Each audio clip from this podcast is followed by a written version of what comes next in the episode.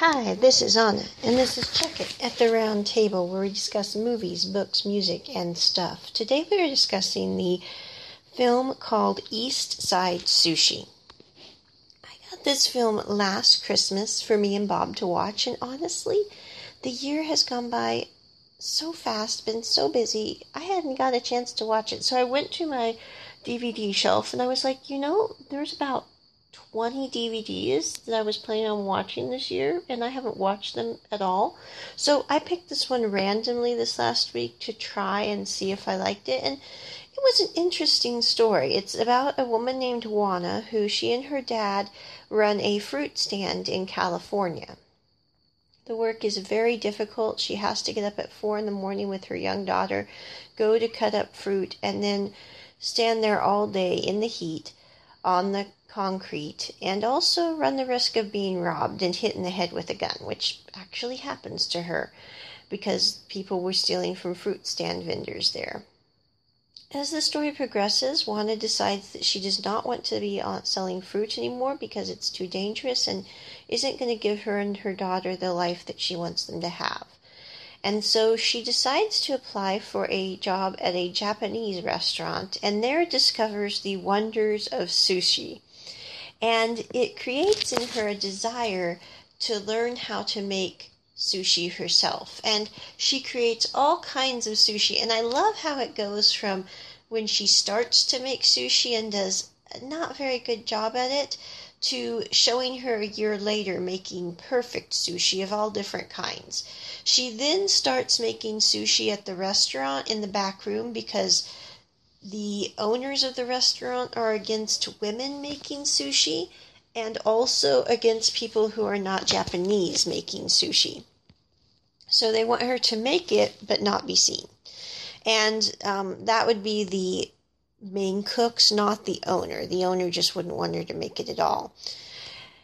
As the story progresses, she decides that she no longer wants to stay in the back room and she would like to make sushi at that restaurant at the counter where everyone can see her, which causes a rub with the owner and she decides to quit her job and go to work elsewhere.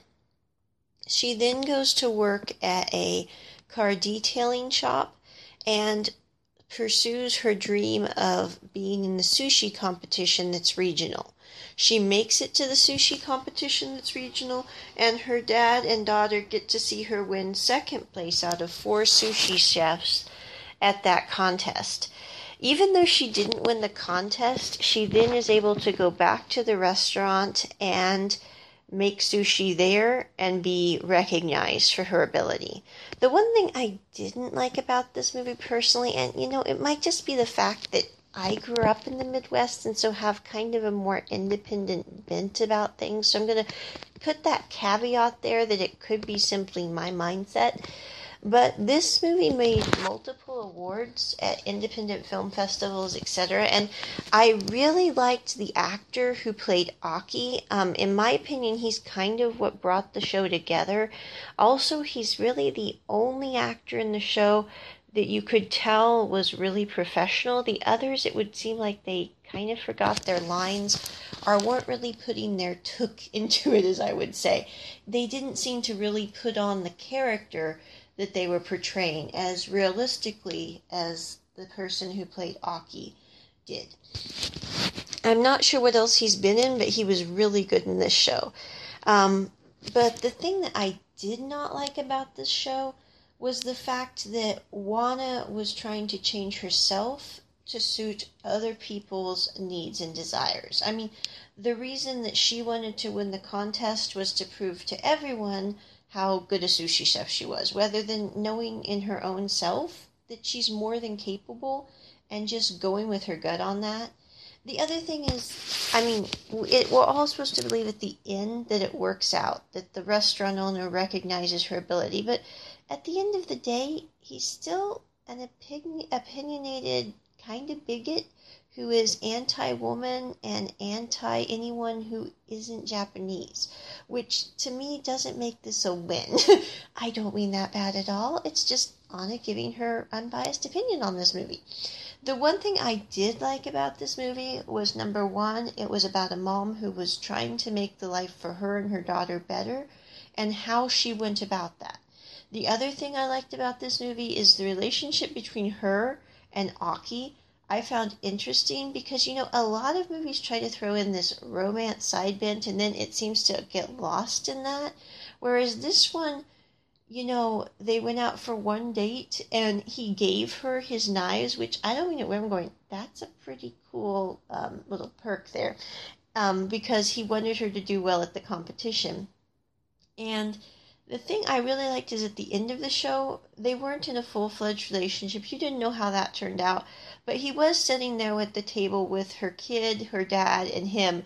Not even her, she was at work and they were just laughing and enjoying each other as a family group and as a friend. And I really liked how in this show it wasn't about the romance, the possible love interest, so much as being good friends with people and also integrating them into your family as a good friend. And I did appreciate that aspect of that of that movie. And that is my review of East Side Sushi. I believe you could probably watch it on Amazon Prime. Um, I just got it really reasonably last year and it looked interesting. I don't even eat sushi because I'm allergic to all fish and shellfish. So it's like, you know, don't really have an opinion on that. But I did find it fascinating the process and also the idea of vinegar rice, which I did not know about. And I'm like, well, that's interesting. So, anyway, there's my review. Have a wonderful day. Bye bye. Check it at the round table.